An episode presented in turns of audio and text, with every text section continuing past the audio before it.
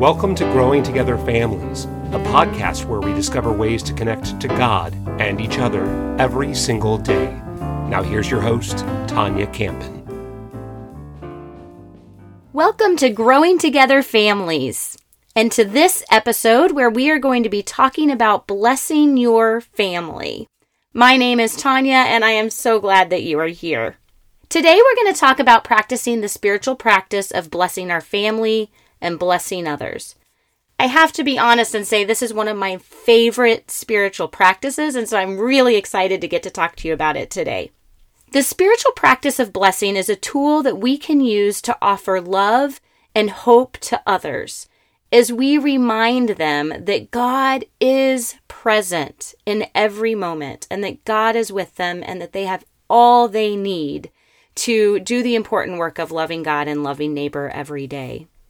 If you sneeze in public, my guess is that you will hear at least one person respond, Bless you. This is perhaps the simplest, most common example of what we might call a blessing. At the end of worship, you might notice that the worship leader gives what we call a benediction or a bestowing of a blessing at the end of a worship service. They may say, Go in peace as you leave the service. The words of the blessing that are given remind us of who we are and provide encouragement as we prepare to go back into the world to do God's holy work. There are many examples of blessings that are given and words that are used for this important practice. Words of blessing offer an opportunity for us to give and receive words of love, to remind one another who we are as God's beloved children, and to encourage each other in the work that God has called us to do. Barbara Brown Taylor is one of my favorite preachers, and she describes the spiritual practice of blessing as a way to give thoughtful prayer to those we love. What a gift this practice offers us and our family. I was first introduced to blessing as a spiritual practice for those we are in community with when I was trained as a godly play storyteller. Following the pattern of worship, godly play includes a time of blessing at the end of every session. Participants are invited to receive a blessing from their godly play teacher before leaving the classroom that day. This looks different in various settings. It might be the sign of the cross on a hand or on a forehead. The words used can vary too. The blessing that I first used and learned is very simple and is easy to remember God loves you, God's with you, go in peace. I still remember receiving this blessing. The trainer looked me in the eyes, made the mark of a cross on my forehead, and said those simple words to me. God loves you, God's with you, go in peace.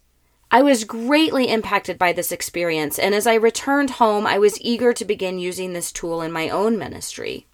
As I began to introduce this practice into my own work with children, including my Godly Play classroom, I began to see the impact on me and on the children as we blessed each other. One of my favorite stories is of a time several years ago when a young child joined my Godly Play circle. This child was new to the church and to this group. He was tentative and shy and stood in the back of the room as his newly adopted parents encouraged him to join the group. At the end of our time together, I invited the children up one by one to receive their blessing. And it's important to note that I always give people the choice of if they want to receive the blessing and how they would like to receive their blessing. They might receive it in the air, on their hand, or on their forehead. But we have to remember that we need to honor people's space and to recognize that this might not be a welcomed gift, even though when we're giving it in love. And so I just always give them the option. I, I welcome them and I say, Can I give you a blessing? Where would you like your blessing? And so, as I did this with this young child that day, this particular child decided that he wanted his blessing on his feet. So I obliged and I blessed his shoe and I sent him on his way. Every week, this young child returned to this community, and every week at the end of our time together, I would offer him a blessing. Over time, this child would start to ask for the blessing on his hand, and after a year, he asked me to bless him on his forehead. This was our time to connect every week and for me to offer a prayer as I reminded him how much God loves him.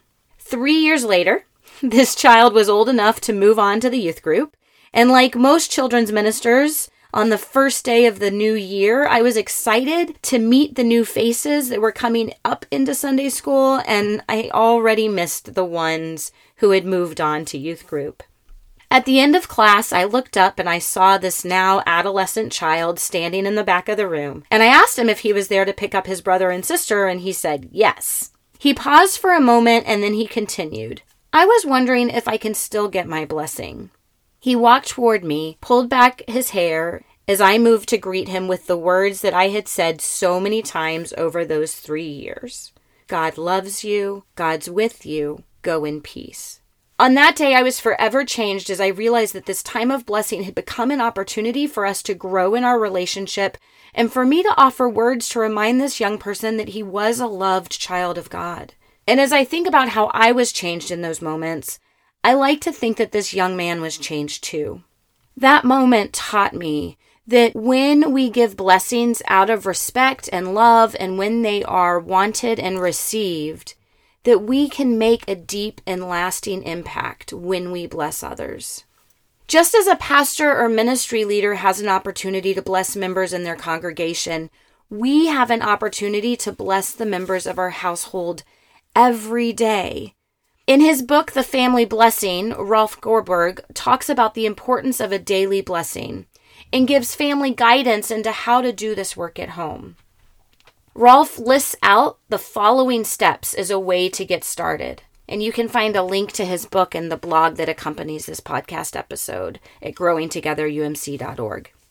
Rolf encourages us to first start blessing our children today wherever you are, however your old old your children are, start today. And as you start, again remember this might feel awkward and it might feel messy.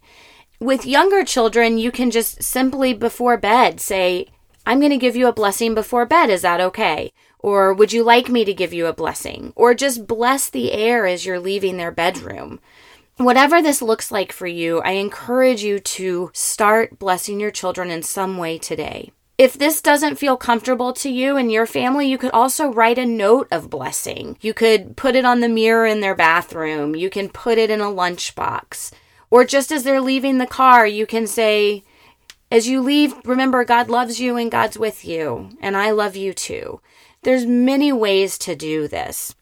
But what's most important is that we start as soon as possible.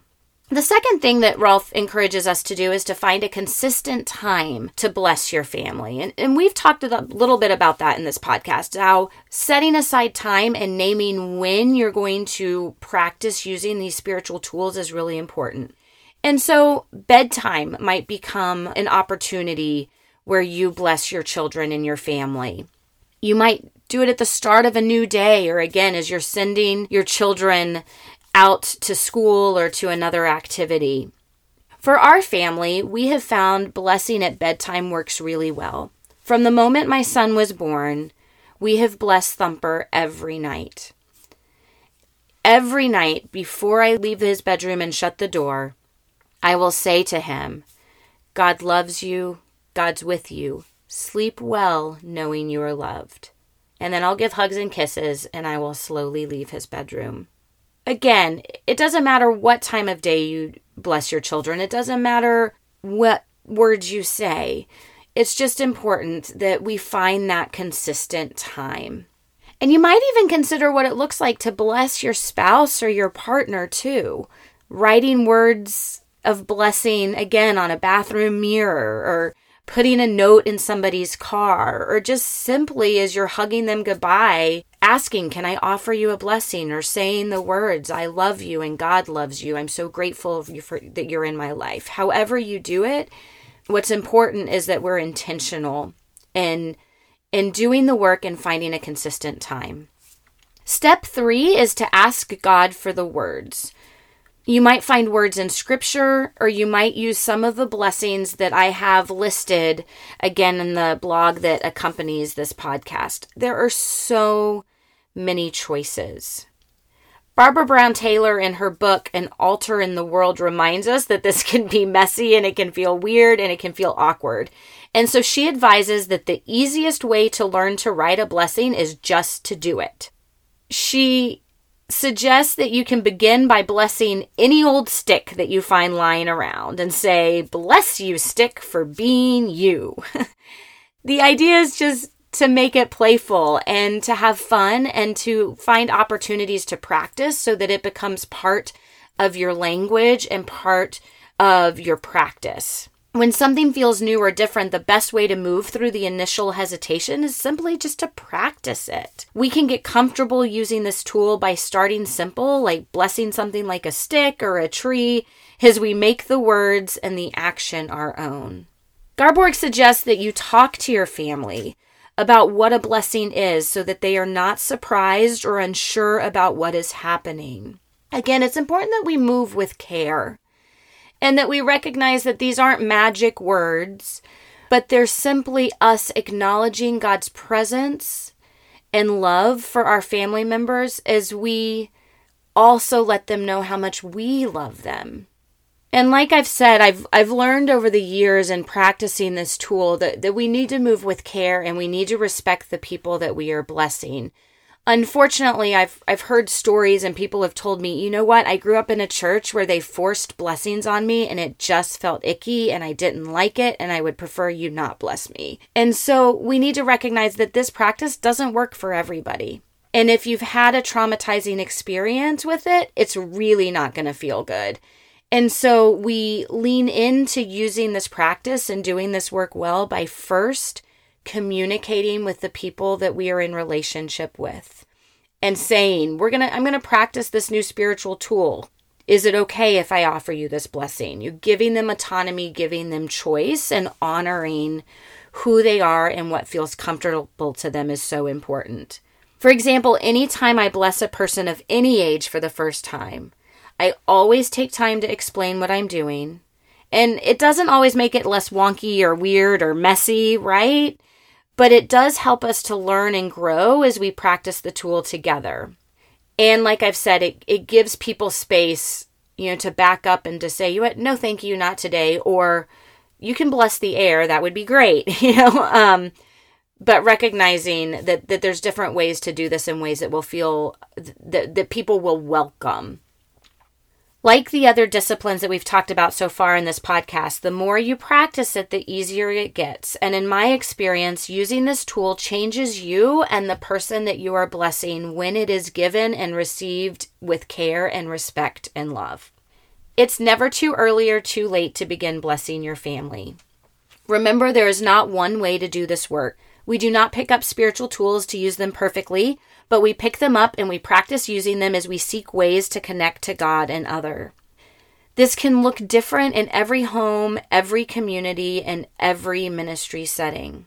This has looked different in my family depending on the time and place when I offer the blessing. When I was pregnant, I dreamed of the day when I would hold my son for the first time, give him his name, and bless him. I will always remember the moment when they put my son in my arms. He opened his eyes and he looked at me as I made the sign of a cross on his forehead. I spoke his name for the very first time and said, Welcome to the world. We are so glad you are here. We started that day blessing our son, and every night we would, again, we would bless him before he goes to bed. When it came time for me to return to work and I had to leave him at daycare, as a first time mom, I was really struggling to say goodbye. And so, in order to make the transition easier, as I left, I asked God to watch over him in my absence and I blessed him, saying, God loves you, God's with you, have a great day. When I would check on my son in the afternoon, I would bless him before laying him in his crib at school for his afternoon nap. This was our way to connect and to pray together. This short moment provided me with the peace I needed to leave him in the care of his teachers. You can tell maybe that I still get choked up when I think about it. It was a very special moment for me and my son. Blessing Thumper provides me with an opportunity to connect to him. And that is why I really wanted to share this tool with you in this episode with the hope that it could be a tool that your family can use as you connect to God and each other. Over the years, I've had the opportunity to talk to many families about this, their experience with this spiritual practice in their homes. I've had several who've shared with me their experiences of blessing older children and adolescents. Parents have shared with me that when it feels weird or if their child goes to bed on their own, that sometimes they will stand in their child's doorway, making a sign of the cross in the air, offering a silent blessing over their sleeping child, adolescent, young adult. One memorable story comes from a dad who once shared with me about his experience and favorite moments of blessing his son.